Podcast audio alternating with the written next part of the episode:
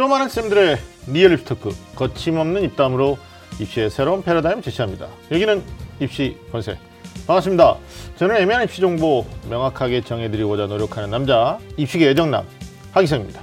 자, 오늘도 변함없이 저와 함께 입시 본색을 꾸며주실 분들 먼저 소개해드리겠습니다. 입시 본색의 주제남, 우리 윤신혁 쌤이 나오셨습니다. 안녕하십니까? 네, 안녕하세요. 2019년 새해 제가 첫날 꿈을 꿨습니다.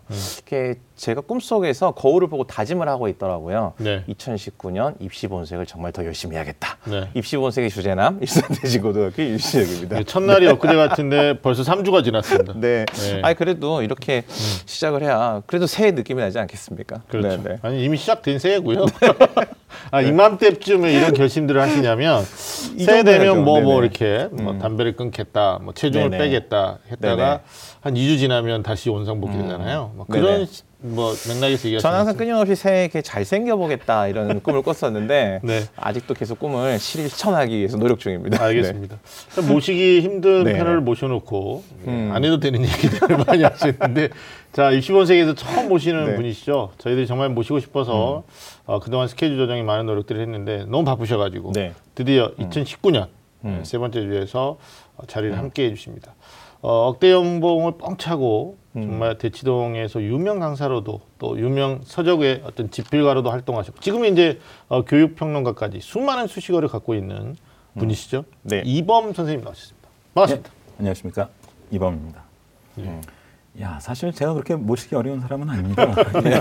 오해하지 마시고요. 네. 저는 어디든 부르면 네. 크게 뭐 다른 스케줄과 부딪히지 않으면 가는 편입니다. 그렇죠. 네, 저를 좀 띄워주시려고 그렇게 표현을 하신 것 같아요. 아니, 저희 스케줄하고 좀 부딪히셨던 것 같아요. 아니, 전에 한번 네. 우리가 그 이게 대입제 또 개편안 관련해가지고 한번 이범 선생님 모시려고 네. 그때 한번 그래서 한번 섭외를 네, 했을 텐데 제 기억에 재작년이었는데 네. 그때는 이제 재작년? 제가 다른 스케줄하고 겹쳐서 맞아요. 그러셨구나. 네. 저는 매몰차게 거절하셔서 아니요.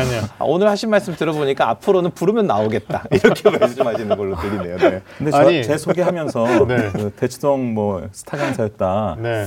사실 그만둔 지 15년 됐습니다. 그래도 많은 학부님들도 2003년까지 네. 제가 학원가에 있었는데 죽을 때까지 쫓아다닐 것 같아요. 이 고이프가. 예. 그래서 뭐 유쾌하지 않는지 뭐 이런 의미를 떠나서 그래도 많은 학부님들이 또 그렇게 학원가에서 유명한 강사로 활동하신 또 전력이 있으시니까. 괜찮으시죠? 개인적으로 어떠십니까? 운명이라니 생각하고 있습니다. 예. 지금은 교육평론가로 네. 활동하고 네, 계십니다. 네. 과거 이력이 지금 현재 있게 하시는데 상당히 또 역할을 하셨고 또 최근에 이슈가 되고 있는 여러 가지 그 이슈거리들에서 우리가 선생님의 경험, 과거에 또 현장에 있었던 어떤 체험담들이 중요한 요소가 되지 않을까라는 생각을 합니다. 네. 입시본색 처음이신데 또 분위기, 세트장 분위기도 다른 방송도 뭐 나가시겠지만 어떤 느낌이세요? 이런 분위기. 입시계의 썰전을 만든 게 아닌가. 네. 벌써 이렇게 세 명을 이렇게 삼각구도로 앉혀놓은 것부터 네. 시작해서 네. 그렇죠. 상당히 물론 저는 이제 가끔 입시본색을 이제 방송으로 봤습니다만 네. 하기성 소장하고는 뭐 원래 아는 사이인데 또 이렇게 스튜디오에서 보니까 더 잘생겨 보이십니다. 감사합니다. 저한테 조명이 많이 쏘여가지고 예, 그런 느낌이 드실 것 같습니다. 윤신혁 선생님 별다른 반응 안 하시는군요. 아니, 저도 늘 그렇게 느끼고 있습니다. 알겠습니다. 하여튼 이번 선생님 오늘 역할 굉장히 중요한 말씀들 많이 해주실 텐데 우리가 모시기 어려운 이범 선생님 모시고 어떤 이야기를 나눌지 주제를 좀 먼저 짚어주시죠. 네, 요즘 화제가 되는 드라마가 있습니다. 뭐 배우의 연기뿐만이 아니라 다루고 있는 소재가 우리 모두의 관심을 사로잡은 그런 드라마였는데요. 네. 뭐 고액의 입시 코디, 그다음에 학생부 종합 전형, 그다음에 스펙 쌓기 등 우리가 작년, 재작년 끊임없이 관심을 가지고 논쟁을 이어왔던 그런 문제들이 드라마에서 다루어졌습니다. 그래서 오늘은 이범 선생님 모시고요. 드라마 속 입시 전쟁 현실인가라는 주제를 가지고 대한민국 입시의 현실, 현주소를 이야기해 보고요. 그리고 우리의 교육과 입시가 어느 방향으로 가야 되는지까지를 같이 한번 이야기 나눠보도록 하겠습니다. 네. 뭐 요즘 설명회장에서 또는 뭐 개인적으로 만나는 학부모님들, 저는 심지어 오늘 아침에 저희 집에서조차도 드라마 이야기가 실제냐, 사실이냐, 뭐 이게 팩트냐. 참 많은 질문들을 하시던데 오늘 방송 보시면서 궁금증도 해결이 되시겠지만 방송에서 다뤄지고 있는 내용적인 것들이 우리 사회의 단면을 비추고 있기 때문에 또 학생들, 수험생을 두고 계시는 또 예비 수험생을 키우고 계시는 학부모님들 입장에서는 또 궁금한 내용들이 좀 있으실 것 같아요. 그래서 저희가 궁금증도 해결해드리면서 동시에 어떻게 하면 교육을 조금 더 학생들에게 좋은 방향으로 또 네네. 선한 방향으로 이끌 수 있을지 뭐 좀 우리 이범 선생님 나오셨으니까 네. 어떤 교육적인 지평도 좀 같이 열어주시는 그런 시간이 되시면 어떨까라는 생각을 해봅니다. 자, 본격적으로 입시본색 시작해 보겠습니다. 꽉 막힌 입시 전략부터 수준별 입시 정보까지 매주 금요일 밤 입시본색이 입시의 모든 것을 알려드리겠습니다. 입시라면 좀 안다는 쌤들의 리얼 입시 토크 입시 본색!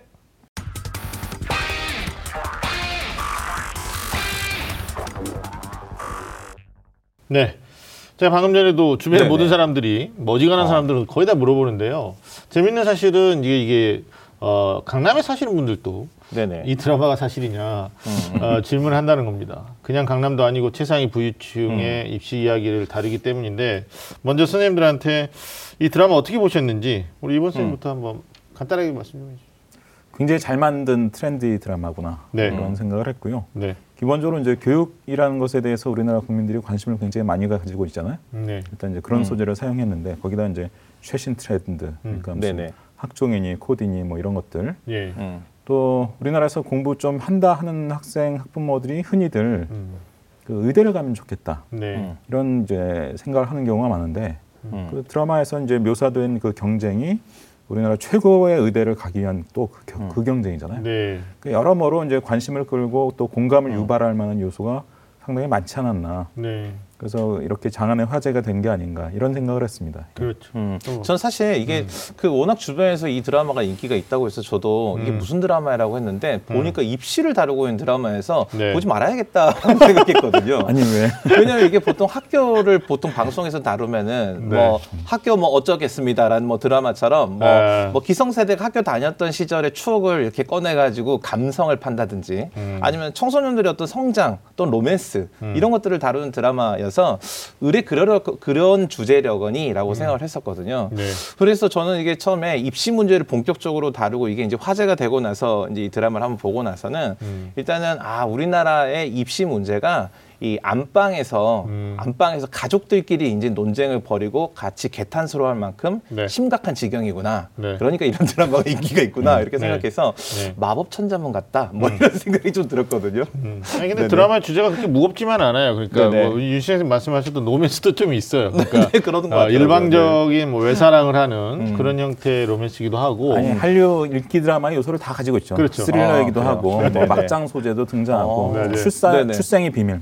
뭐 출생이 뭐 섞여 있고 뭐. 맞아요.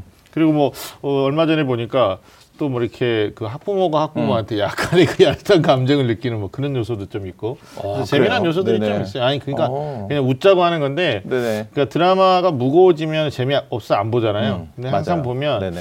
그 재미있는 코드를 담당하는 캐릭터들이 있어요. 근데 그 캐릭터들이 좀 재밌어서 뭐 드라마인 줄 알고 틀었는데 시사 토론인 경우도 가끔 있거든요. 네네. 알겠습니다. 네. 자 실제 드라마 속에 등장하는 어떤 입시 관련된 이야기들 윤 선생님도 얘기하셨는데 그 이야기들 갖다가 하나하나씩 짚어보면서 우리가 뭐 감이 된다면 팩트 체크를 좀 한번 네네. 해보도록 하겠습니다. 그러니까 이건 뭐 제작진만의 생각이 아니고 이 방송을 보시는 또 드라마 소재의 이야기를 뭐 구전상에서 들으셨던 분들이 질문할 만한 내용들 저희가 좀 몇 가지 정리해봤는데 먼저 입시 코디네이터에 관련된 이야기입니다. 그러니까 드라마 속에서 입시 코디가 공부만 코디해주는 게 아니고 뭐 학교생활, 심지어는 뭐 방구조 또 명상을 통해서 어떤 멘탈, 어떤 심리전까지 좀 학생한테 이렇게 주입하는 그런 것들을 좀 해주던데 이런 입시 코디네이터가 뭐 공기업 입장에서는 존재하느냐라고 질문하실 수 있는데 이번 선생님한테 한번 여쭤보고 싶어요. 어떻습니까? 주변에서 이런 얘기 들어보신 적 있으신지? 코디는 실제로 존재하는 직업이죠. 네. 네. 코디라는 게 사실 제가 한 달이 건너서 아는 분이 계신데 네. 이분은 한 달에 700만 원 받는다고 하더라고요. 아 그래요? 자기가 얼마 받는지 이렇게 이 솔직한 얘기를 들을 수 있는 기회는 많지 않은데 저도 그렇죠. 이제 그런 얘기를 실제로 들은 적이 있고요. 그리고 제가 또 직접 어떻게 아는 분은 본인한테 800만 원 줄 테니까 코디를 해달라. 뭐 이런 부탁을 받았다. 이런 벌써 2010년대 초에. 초에. 네.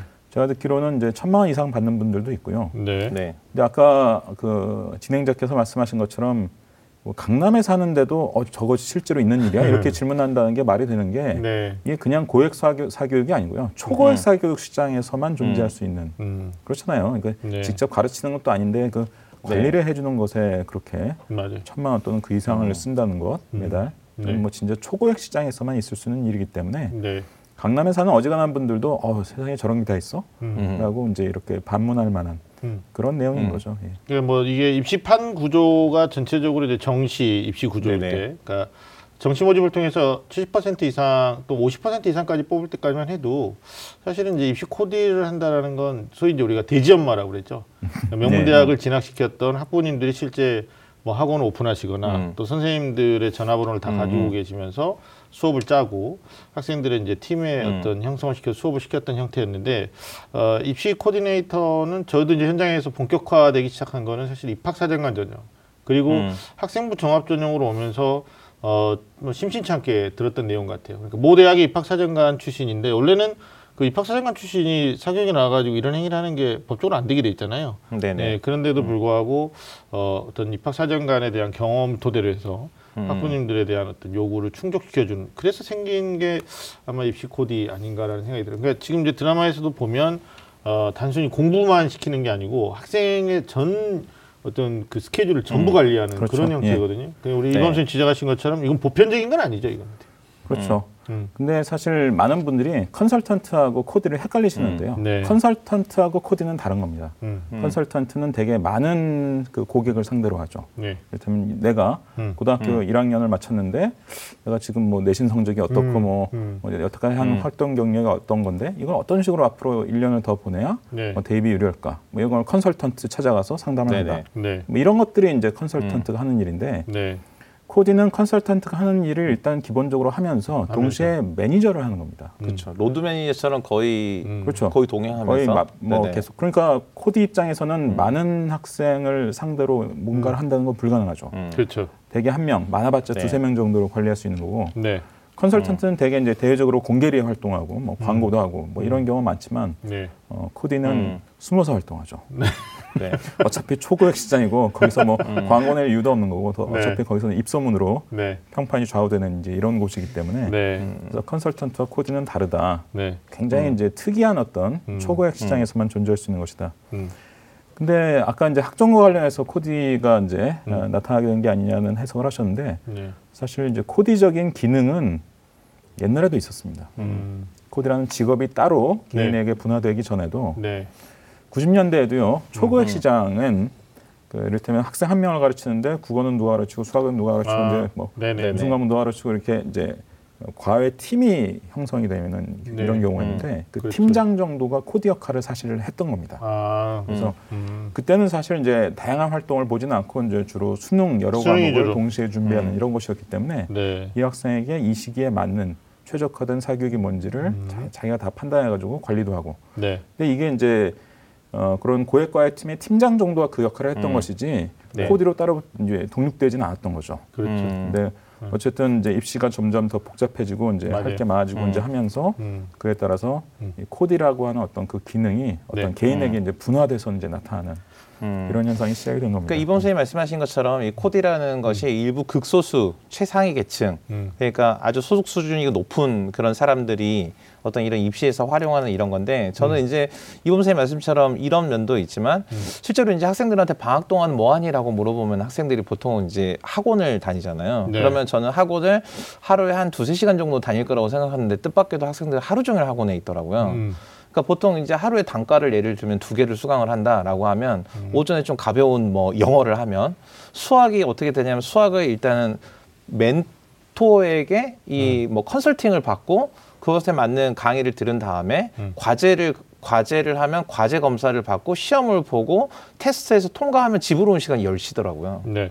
그러니까 학생들이 이제 설명을 하기는 이 자기가 듣는 단과 수강료 안에 이 컨설팅과 멘토링 비용이 모두 포함되어 있어요. 그래서 단과만 들을 때는 한 과목당 한 20~30만 원인데 컨설팅까지 포함을 하면 한 달에 한 40만 원, 50만 원이에요. 이걸 보편적으로 얘기하더라고요. 그러니까 이분 선생님 말씀하신 것처럼 이 초고액의 전문 코디네이터가 아주 극소수 사람들에게 활용이 되고 있는 것도 신기하지만 일반적으로 입시를 경험하는 입시의 상황에 놓여 있는 모든 학생들이 네. 코디거나 코디 비슷한 이런 누군가의 도움에 의존해서 입시를 치러야 되는 상황은 보편적으로 우리한테 어떤 문제 상황으로 널려 있다. 이렇게 봐야 될 것 같아요. 그렇죠. 네. 퍼져 있는 거죠. 그러니까 네.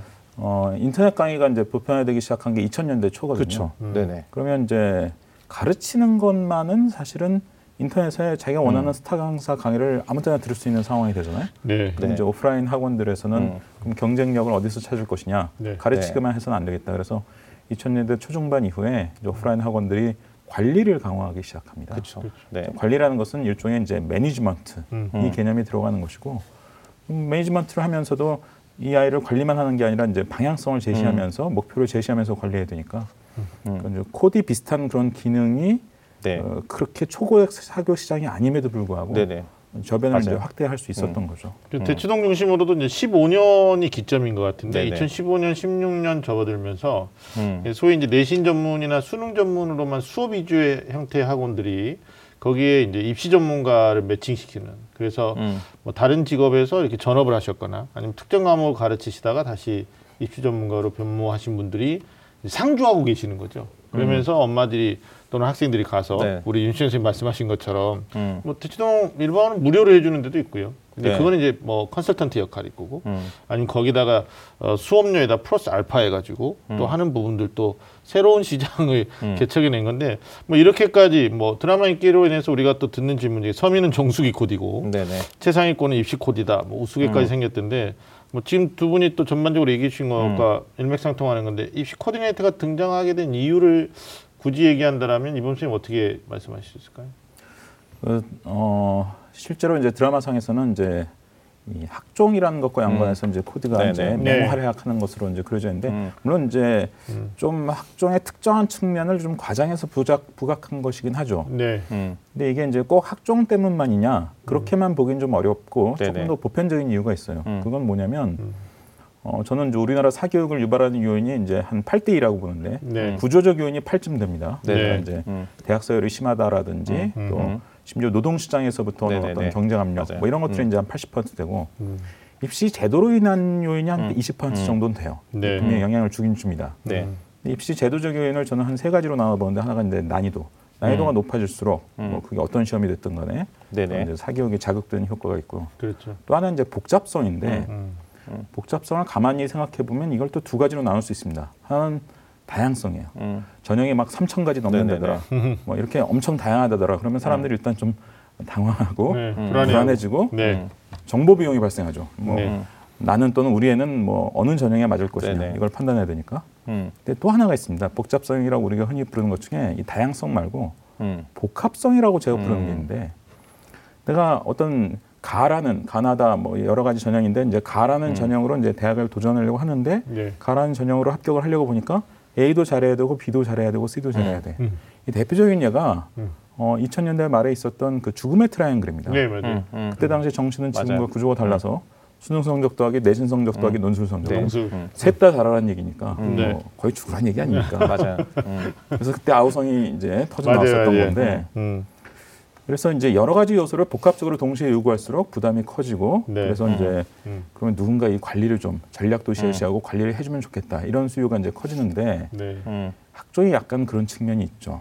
학종도 학종만의 문제는 아니지만 일단 내신 성적이 들어가잖아요. 네. 또 수능도 놓을 수는 없죠. 왜냐하면 많은 경우에 수능 최저학력 기준이 반영이 되니까 또 이제 과거에는 이제 영향을 주지 않았던 무슨 독서 이력이라든지 수상 실적이라든지 무슨 뭐 동아리 활동이라든지 뭐 등등 뭐 별별 게 들어가는데 흔히 이제 비교과라고 통칭하는데 엄밀히 말하면 이제 학생부 비교과라는 항목이 있지는 않지만 네. 우리가 이제 퉁쳐서 우리가 비교과라고 말하는 그 할 게 굉장히 늘어난단 말이에요. 맞아요.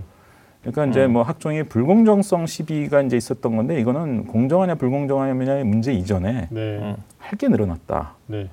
그러면 이게 학종이 됐든 뭐 죽음의 트라이앵글이 됐든 뭐가 됐든 할 게 늘어나면 누군가 전략을 제시하면서 이렇게 친절하게 관리해주면 좋겠다라는 네. 이런 수요는 늘어나게 돼 있는 것 같아요. 그러니까 복잡성에서 연동되는 건 학부모님 세대가 치렀던 입시 구조와 지금 자녀들이 치르는 입시 구조가 아주 상이하다는 거죠. 그러니까 그렇죠. 과거에 부모들이 치렀던 입시 경험만으로는 학생들 지도가 어렵다라는 거고 또 하나 이건 뭐 공교육을 제가 공격하는 건 아니지만 네. 학교 현장에 선생님들이 제공하는 정보 수준 가지고는 우리 아이를 우리가 원하는 대학에 보낼 수 없다라는 불안감. 뭐 이런 것들이 또 같이. 아, 근데 또 원하는 대학이 워낙 높은 대학들이니까 그건 학교 선생님이 아니라 누구도 충족시키기 쉬운 건 맞아요. 근데 저는 그 이범 선생님 이제 서두에 말씀을 하셨는데 현재와 같은 이런 입시 코디네이터가 등장할 만큼 이런 문제 상황에 돌입한 그 근본적인 원인이 사실 입시 제도가 20이고 사회 근본적인 구조가 구조적인 80이다라고 말씀하셔서 저는 그 말씀에 적극적으로 거의 공감을 하거든요.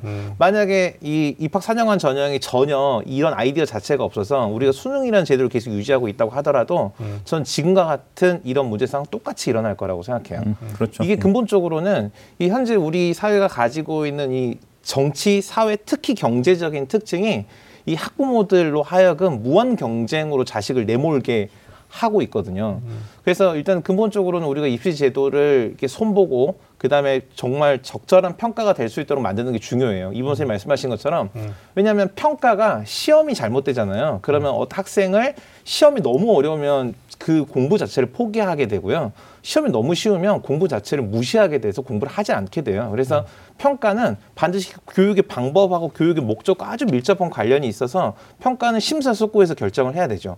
근데 지금은 이 평가 방법하고 별개로 어떤 방법이어도 그러니까 아까 말씀하신 것처럼 공교육 선생님들의 정보력이 부족하기 때문이 아니고 사교육, 공교육 다 해서 누군가가 정보를 100을 갖고 있다고 하더라도 항상 부족하다고 느끼고 플러스 알파를 찾을 수밖에 없는 경쟁 상황. 그렇죠. 네. 누군가는 100일을 가질 것 같고 100일을 가지고 있는 것 같고. 그 두려움, 그 공포를 가지고 있으면 이 문제는 계속 되풀이 될 거라는 거죠. 근데 똑같지 않다라는 것에 저는 좀 반하는 생각이, 그러니까 정시가 50% 이상, 또 70% 우리 이제 그 시대에 또 학원에 계셨던 이범 선생님이시니까 그때는 그랬어요. 그러니까 학생의 기본적 실력을 바탕으로 하고 또 복잡해지는 과정에서 학부모님의 정보력과 경제력 이 정도만 되면 어느 정도 본인이 원하는 목적 달성은 가능성이 높았던 건데.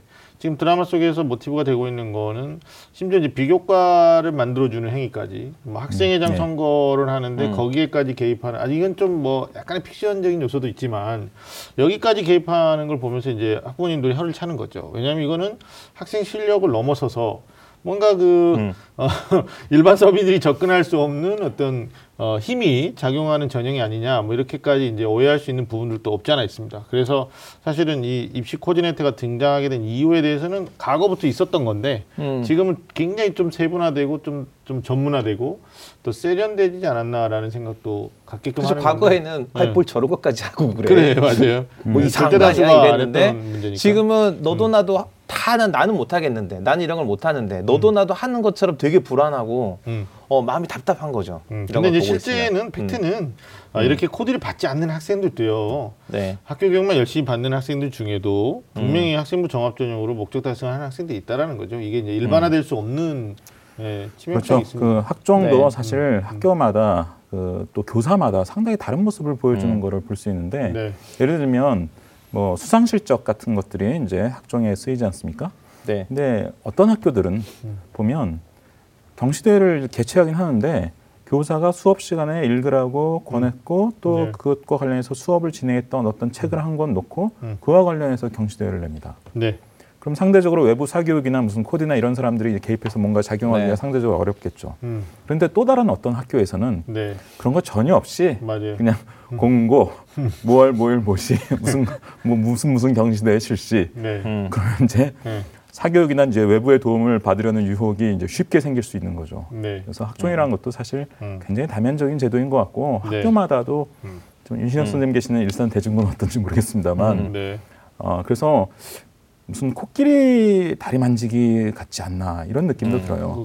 학종이란 큰 것이 굉장히 여러 가지 다면적인 모습을 가지고 있는데 사실은 그 중에 어떤 한쪽 측면만 이제 보고 이렇게 또 부풀리면은 다 저런 거 아니야 또 이렇게 판단할 수도 있는 요소도 있다는 것 말씀드리고 싶어요. 알겠습니다. 이슈가 되고 있는 드라마성의 내용에 대한 팩트 체크니까요. 아까 우리 잠깐 금액적인 부분도 말씀해 주셨는데 아마 700, 800 아주 보편적인 천 넘는 분들도 분명히 있고요. 제가 이제 송파 쪽에서 설명하는데 어떤 어머니께서 저한테 노골적으로 물으시더라고요. 얼마 정도 됩니까? 그래서 설마 1, 2억은 하겠어요? 제가 그랬거든요. 그랬더니 정말요? 뭐 이런 느낌이었어요. 정말요? 이제 그 이후로 이제 그 어머니께서는 이제 한 1억 정도면 되지 않겠냐 말이지 이렇게 생각했는데 제가 그 정도면 되겠습니까? 라고 이제 반문했었는데 제가 생각한 걸 뭐 방송에서 뭐 어떻게 됐는지 모르겠지만 많은 기자들이 궁금했었나 봐요. 그래서 결국 나온 게 강남 집 한 채 값이다. 이런 얘기가 나오더라고요. 그러니까. 뭐 초교육 시장은 뭐 네. 제가 그 속을 다 들여다본 사람이 아니기 때문에 잘은 모르지만 네. 상상을 불허하는 일이 벌어질 수 있는 곳이기 때문에 네. 예를 들어 재벌한테 진짜 재벌한테 강남 아파트 한 채 값이 이게 돈이겠습니까? 그렇죠. 그렇죠. 그러니까 사실 있을 수도 있다. 뭐 네. 설마 싶지만 저도 마음 네. 한편으로는 네. 있을 수도 있는 일 아닌가 이런 생각이 듭니다. 그러니까 뭐 또 자녀가 잘 되는 것에 대해서 1차적 목적성을 두고 있는 학부모님들 또 부모 네. 입장에서는 그냥 내가 그 돈을 지불하더라도 뭔가 담보된다라면 얼마든지 지불할 용의가 있다라고 또 생각하시는 분도 있을 수 있다는 거죠. 네. 이게 또 반대적인 측면에서 보면 한 달 학원비 또는 뭐 학교 육성회비도 어려워하시는 분들도 있지만 아까 말씀하신 것처럼 초고액 사교육에서는 분명히 이런 요소도 있을 수 있을 것 같다는. 근데 이제 많이 못 믿어 하세요. 예, 어떻게 아파트 한 채 값이겠느냐라고 하시는데 과연 뭐 우리가 그걸 사실관계를 확인할 수는 없는 거니까. 네. 근데 이 드라마에 묘사된 이 문화는 네. 사실은 실제로는 존재하기 어려운 문화인 건 맞죠. 왜냐하면 그 드라마에 묘사된 그 배경은 상당히 재벌적인 배경이에요. 그렇죠. 사는 집도 으리으리하고 하는 행태도 보면 완전 무슨 재벌 가문 같은 네. 이런 느낌이 드는데 근데 직업이 뭡니까? 의사잖아요. 의사죠. 네. 전문직이란 말이에요. 네. 그러니까 사실 재벌적 배경과 전문직 문화. 전문직은 사실 그렇게 부자는 아니거든요. 그래서 자기가 이제 공부를 통해서 성공했기 때문에 그 성공 도식을 이제 자녀에게 대물림하려는 이 경향이 전문직이 네. 굉장히 강해요. 네. 그러니까 재벌적 배경과 전문직 문화를 적절히 믹스해 놓은 거예요. 그래서 현실과는 좀 다르죠. 재벌 문화는 그렇지 않습니다. 재벌 문화는 뭐 그렇게 엄청난 학력, 뭐 엄청난 명문대를 가지 않아도 상속을 통해서 자기의 지위를 물려줄 수 있기 때문에 재벌들은 그렇게 행동하지 않아요.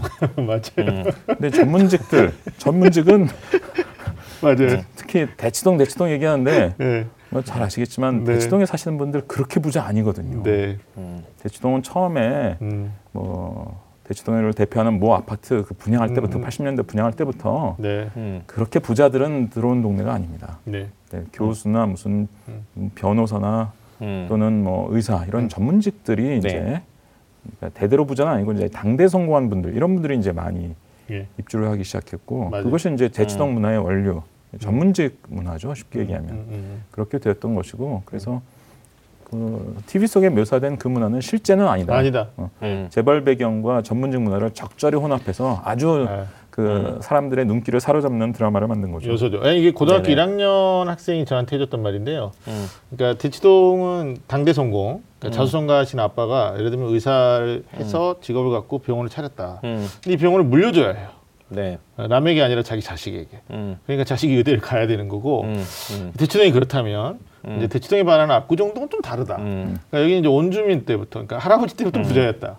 그러니까 여기는 굳이 병원을 누가 물려받지 않아도 대대로 부자가 많고 네. 부의 규모가 네. 상대적으로 더 크죠. 완전 네. 재벌은 아니라 할지라도. 네네네. 네. 그래서 이거는 아마 좀 적절하게 잘 이렇게 믹스해 놓은 건데 아마 학부모님들이 궁금하는 것처럼 우리도 아파트 한 채를 팔아야지 이걸 되는 거냐 이 정도는 아니니까 어이없으셨으면 좋겠다라는 생각이 듭니다.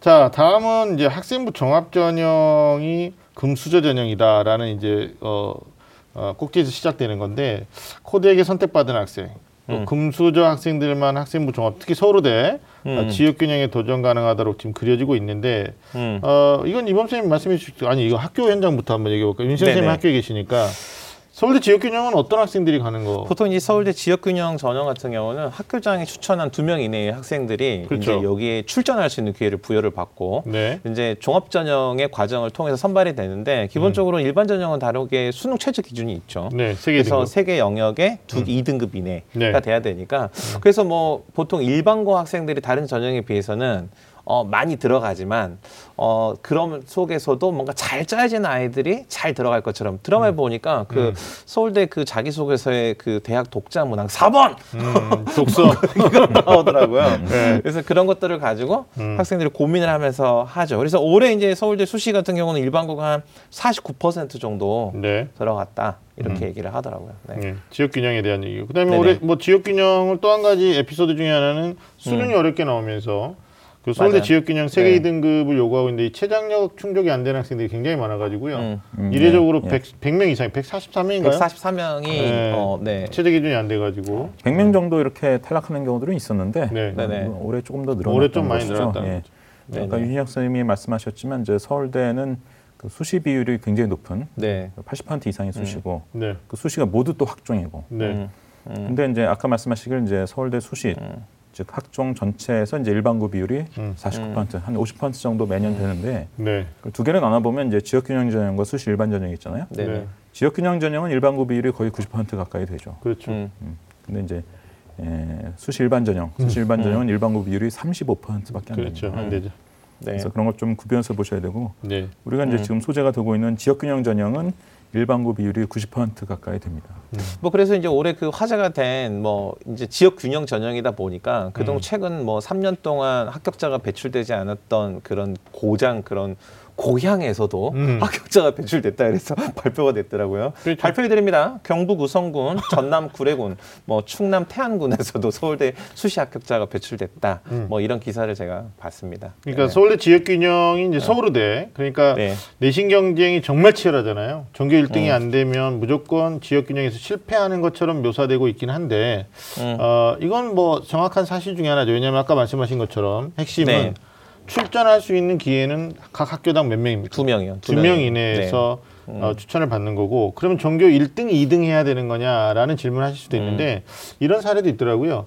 1등과 2등이 우리 학교에서는 내가 1, 2등 했다만 전국 고등학교 2,000개가 넘는 고등학교에서 만약에 1대1의 내신 경쟁을 했을 때는 좀 밀릴 것 같다. 그러니까 나는 그냥 일반 전형으로 시드 추천하겠다라고 선택하는 경우가 있어요. 그러면 1등이 패스, 2등이 패스하면 실제로 제가 몇 년 전에 기억하는데 분당의 모 학교에서는 그 학생이 전교 4등인가 5등 정도 됐던 학생인데 그냥 본인한테 이 시드가 오지 않을 거라고 생각했는데 왔어요.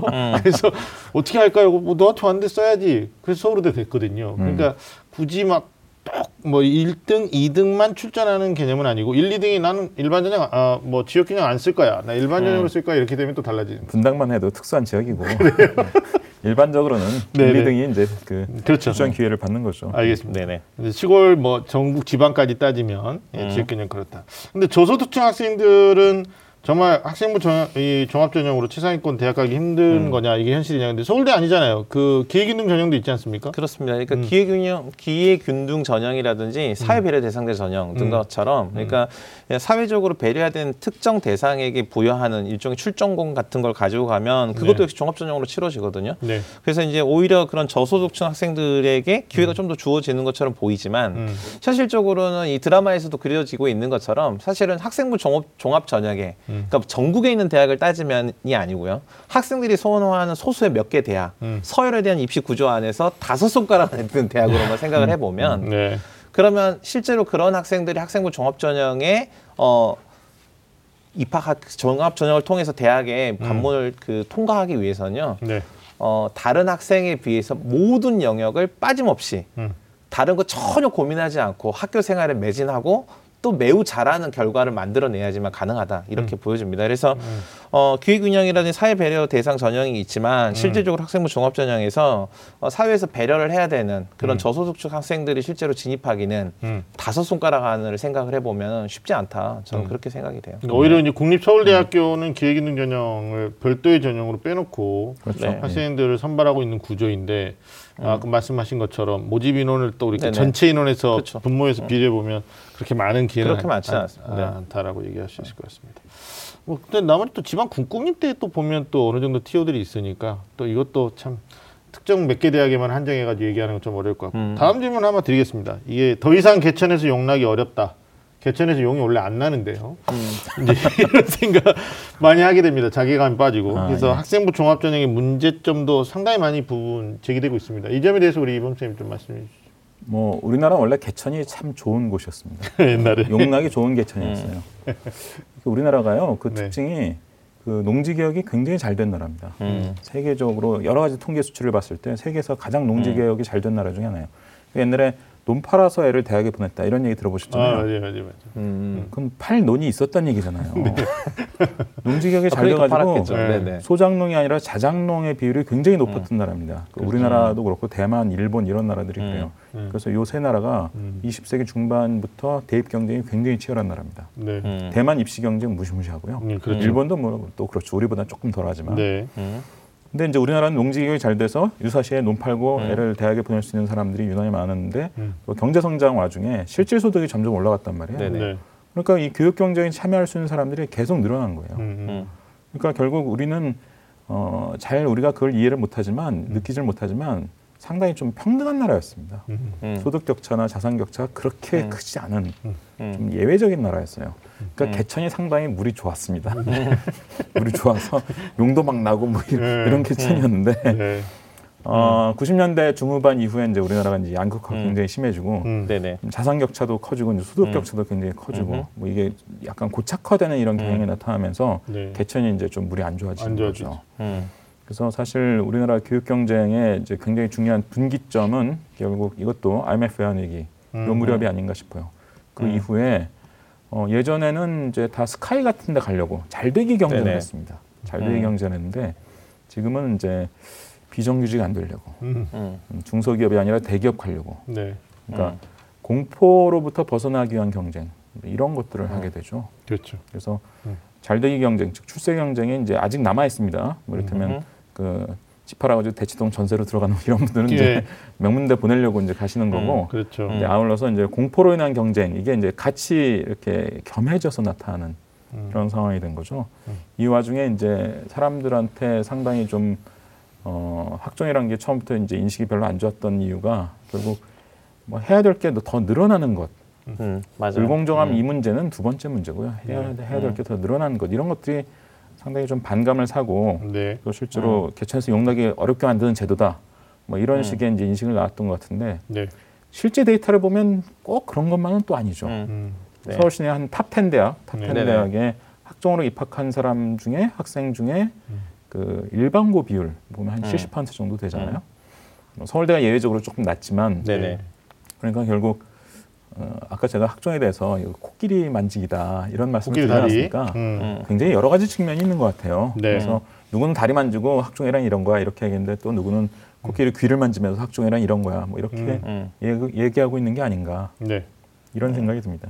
그래서 뭐 어떤 공정한 경쟁, 이 교육 경쟁에서 공정성이라는 거에 대해서 우리가 좀 많이 논란이 되고 있는 건데 이 부분도 좀 얘기를 해봐야 될 것 같아요. 우리 윤신혁 선생님이 이게 철학적으로 접근하면 교육 경쟁은 공정한 게 맞나요? 아니면 공정할 수가 없는 건가요? 이게 아마 이 질문에 맥을 푸는데 중요한 요소일 것 같아요. 사실 우리가 우리 사회의 기본적인 경제 시스템은 자본주의거든요. 근데 이 자본주의는 일방적으로 우리가 갖고 해서 누릴 수 있는 모든 재화를 n분의 1로 똑같이 균등하게 나누지 않아요. 그러니까 누군가가 더 노력을 하고 그가 땀 흘린 대가만큼 그가 더 많은 사회적인 편익을 갖는 것을 당연스럽게 그리고 자연스럽게 받아들이는 거죠. 근데 이제 이 경쟁이 이 부당해지는 상황이 있는데 그게 뭐냐면 땀을 흘리고 땀을 흘려도 자기가 정당하게 가져야 되는 재화나 아니면 그 이득이 자기에게 돌아오지 않는 상황이 되는 거죠. 그러니까 입시도 여전히 그 프레임 안에 갇혀있다라고 생각하면 사람들은 굉장히 답답하고 화날 일인 거죠. 그래서 학생부 종합 전형이 사실은 저는 개인적으로는 교육의 관점, 순수하게 교육의 관점에서만 본다면 어떤 한 사람의 어떤 자질이라든지 아니면 어떤 한 사람의 교육의 결과를 한 번의 시험으로 평가한다는 것 자체가 사실은 교육적이지 않아요. 그래서 당연히 과정을 중심으로 한 학생의 어떤 고등학교 시절 전반을 검토하고 그의 가능성을 찾아준다는 관점에서의 학생부 종합전형이라면 저는 적극 대찬성인데 여전히 어떤 이런 공정하지 못한 상황에서 이런 것들이 어떤 입시 제도, 그러니까 학생부 종합전형 자체가 아까 말씀하셨던 것처럼 어떤 사회의 양극화를 계속 고착화하고 계속 순환 다시 되물림되는 부와 아니면 어떤 가난함이 계속 대물림되는 그런 도구로 쓰여지는 것처럼 보인다면 예. 이건 분명히 고쳐야 되고 문제 제기를 해야 되는 상황이죠. 저는 일선에서도 좀 많은 변화가 있어야 된다고 생각하는 게 간단히 말하면 교육은 누구에나 평등해야 된다. 여기서부터 시작해야 되는데 일단 일산학교에서는 4년제 대학의 입학 실적에 상당히 총각을 이게 곤두세우고 있는 부분이 있고 또 서울대학교라는 입학 실적을 굉장히 강조한단 말이에요. 그러니까 학생은 요즘 아까 말씀하셨던 것처럼 나는 비정규직 그러니까 공포로 인한 어떤 경쟁에서 조금 더 안전하고 싶다라는 건데 학생들은 서울대 공대보다도 좋아하는 게 난 지방의대라도 나는 의학계를 갈 거다 뭐 이걸 고집하고 있는데 학교 현장의 선생님들은 아니다. 그래도 우린 서울대학교를 가야 된다. 뭐 이렇게 또 상충하는. 아, 그 다툼이 아직도 벌어집니까? 네, 벌어지고 있습니다. 아, 네. 진짜 오래된 다툼인데. 아, 그리고 이제 제가 얼마 전에 만난 학생은 이런 다툼도 있더라고요. 그러니까 내신 3등급들이 이미 넘어갔는데 본인이 원하는 대학은 성균관대 이상이에요. 사실은 학생부 종합 전형으로 뚫고 가기 어려운 일반 고등학교 그렇죠? 현재 예. 다니고 있는 학생인데 학교 선생님들은 6장은 모두 학종으로 써야 된다. 그러니까 이쪽으로 아이들을 계속 푸시하고 있으니까 이 학생은 선생님 말을 들어야 될 것 같은데 직관적으로 아닌 거죠, 본인은. 그럼 나는 학종은 아닌 것 같고 정시로 하거나 아니면 논술 전형 준비해야 될 것 같은데 그렇게 손을 들면 저 논술이나 정시할래요라고 만약에 이제 소위 말하는 자기 의사를 피력을 하면 네네. 또 거기서 여러 가지 또 불이익이 또 발생한다. 뭐 이런 얘기도 하더라고요. 그러니까 최근에 이게 개천에서 용락이 어렵다라는 거는 어떤 사회 구조적인 문제도 있지만 교육 시스템적인 측면에서도 너무 한쪽으로 학생들을 몰고 가는 게 아닌가라는 생각도 하게 되는 것 같아요. 그래서 뭐 수능이라는 시험 제도 자체가 이게 창의적이냐 그렇지 않느냐를 떠나서 이 질문이 개천에서 용락이 어렵다. 라는 것에 대한 학종하고 연관성. 저는 개인적으로 개천에서 용 나오면 안 된다고 생각하거든요. 원래 개천에서 용이 안 나요. 그러니까. 아니 굳이 뭐 용까지 되려고 그래요. 개천이 살기 좋으면 되지. 미꾸라지도 충분히 행복하면 됐지. 뭐 용까지 돼가지고. 네. 아, 하여튼 저는 그 네. 수능 학종과 관련된 논란을 보면서 굉장히 그 충격적이었던 게 공정성 얘기를 다들 하는데 공정성이란 말을 굉장히 다른 의미로 사용하고 있더라고요. 네네. 네. 그러니까. 만약 대학의 출발점이라면 그러면 그 출발점이니까 당연히 가급적이면 다양한 학생들이 그 출발점에서 좀 공평한 경쟁을 시작할 수 있게 해줘야 되겠죠. 네. 그럼 이제 뭐 내신 많이 반영하고 또 학종도 그중에 일부인데 네. 이렇게 해서 이제 좀 다양한 학생들이 이제 그 출발점에 서게 만들어줘야 될 텐데 네. 대학을 종착점이라고 보면 종착점이라고 본다면 당연히 대학이라는 종착점을 향해서 달려가는데. 누구에게나 평등한 기회가 주어지게끔 해야지. 네. 누구는 뭐 경시대 수상 실적을 뭐 사교육을 통해서 만들어내고 뭐 이러면 이건 반칙이다. 네. 그러니까 결국 대학을 종착점으로 보느냐 출발점으로 보느냐에 따라서 공정성이라는 의미를 전혀 다르게 쓸 수 있는 거예요. 네. 근데 그냥 생각해 보면 대학의 출발점이에요, 종착점이에요? 출발점이죠, 대학. 그렇죠. 기성세대는 출발점이라고 생각하는데 네. 아이들 생각은 다른 거예요. 다른 거죠. 아이들 생각은. 그렇죠. 자기는 성인 이상의 이제 연령대는 경험해 본 적이 없고 네. 자기가 살아온 그 온 시기는 다 그 대학을 향해서 달려가는 시기였는데 근데 이 과정에서 내 친구가 내 옆에 있는 짝꿍이 사교육과 부모의 도움을 받아가지고 무슨 소논문이라든지 무슨 소논문은 올해 9월부터 없어진다고 하지만 네. 뭐 수상 실적이라든지 뭐 독서 이력 컨설팅이라든지 이런 걸 받고 있는 걸 보면 애들이 굉장히 이제 분개하는 거죠. 그렇죠. 그래서 이거는 상당히 철학적인 문제이기도 하고 네. 공정함이란 도대체 무엇이냐, 무엇이 네. 바람직한 공정함이고 네. 또 어떤 공정함을 표방해야지 많은 학생들, 학부모들을 설득할 수 있느냐 여기에 대한 좀 더 깊은 고민이 필요하다고 봐요. 그러니까 이 공정함이라는 것 자체가 이 방식이 얼마나 페어한가라는 관점도 있지만 이게 얼마나 정의로운 관점인가라고 이렇게 또 봐야 되거든요. 그러니까 제가 얼마 전에 읽은 책에서 이런 재미있는 이야기가 있더라고요. 최근에 성공한 벤처에서 성공한 사람들의 성공 요인을 조사하기 위해서 이 사람들에게 당신의 성공 요인이 뭐라고 생각합니까를 물어봤더니 대부분이 자신의 노력이었다. 자신의 노력이 남다른 노력이 자신을 성공으로 이끌었다라고 대답을 했는데 이 사람들의 노력의 정도, 노력의 종류를 성공하지 못한 다른 사람들하고 비교해봤더니 그 사람들의 남다른 노력이 그들의 성공과 필연적인 인과가 없었다는 거예요. 그러니까 결과적으로는 그 책의 결론은 뭐였냐면 유한한 인간이 보잘 것 없는 노력을 통해서 이뤄내는 인생의 성취는 상당 부분 우연이라는 거예요.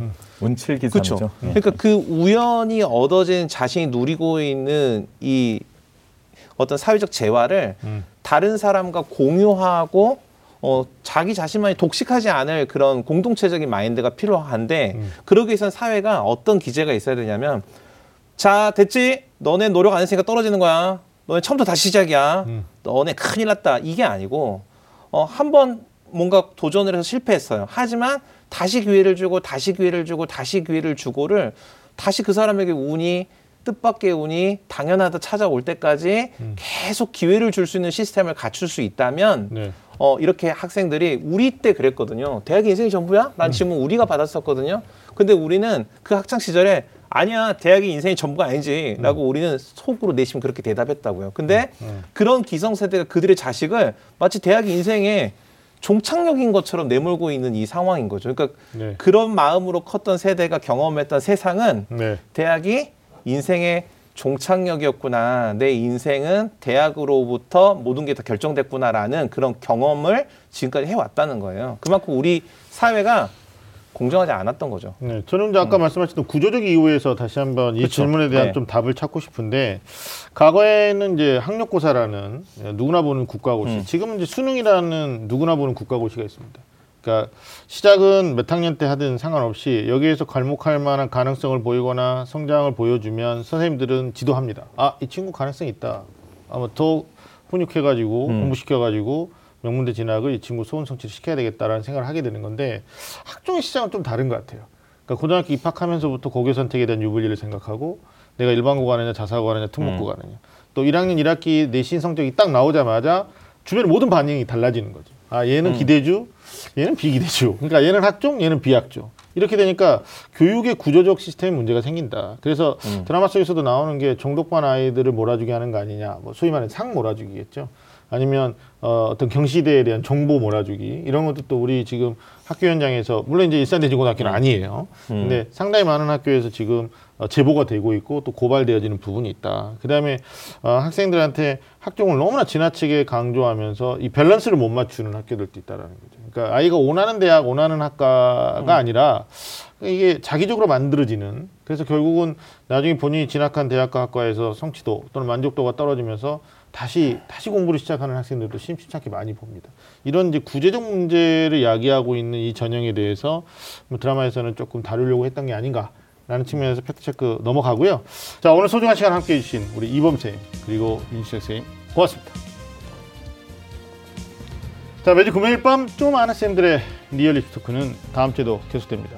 지금까지 함께해 주신 여러분 감사합니다.